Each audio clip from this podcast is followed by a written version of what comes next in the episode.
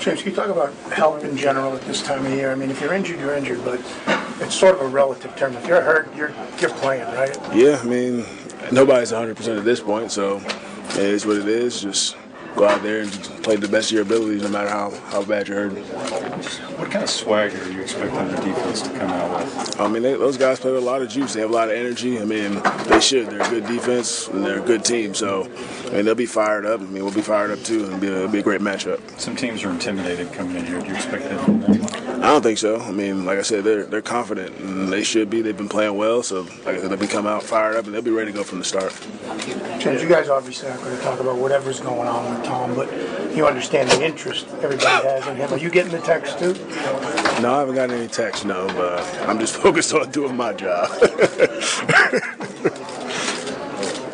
James, when you see, I mean, as a follow-up, we're kind of getting the ball in space. I was curious. I mean, a lot of can't help no, notice the, the guards and, and even a guy like Nate. A lot of times there's help out there. Mm-hmm. Those guys get out pretty quick. Just maybe speak to the athleticism they show and getting out and Oh, screenplay and stuff like that. you Yeah. Well, our offensive line they, they do a great job all year in the passing game and run game and West Marquise.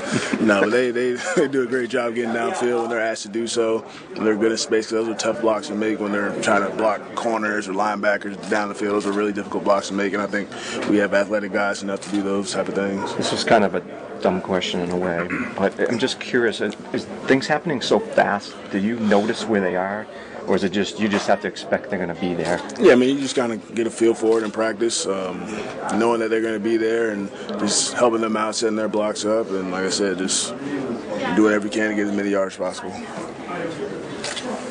James, um, to the story on Josh McDaniels, I, I think uh, I learned from a lot of guys in here that um, they say he's, he's smart, he's innovative, and all these things, but um, they also say those things actually bring more out of you guys as players. Does that make sense? Would you agree with that, and, and, how, and how so? I mean, he's smart, he's demanding, um, he gives great coaching points. So, I mean, you just got to really pay attention to those details because, I mean, he looks for them. And you're watching film after the game, you, he really looks for those details. And he's helped a lot of us grow as players and just become better football players. Yeah. And uh, some other guys said that you know they're able to play very confidently because of that. Uh, just what does it do for you in that regard?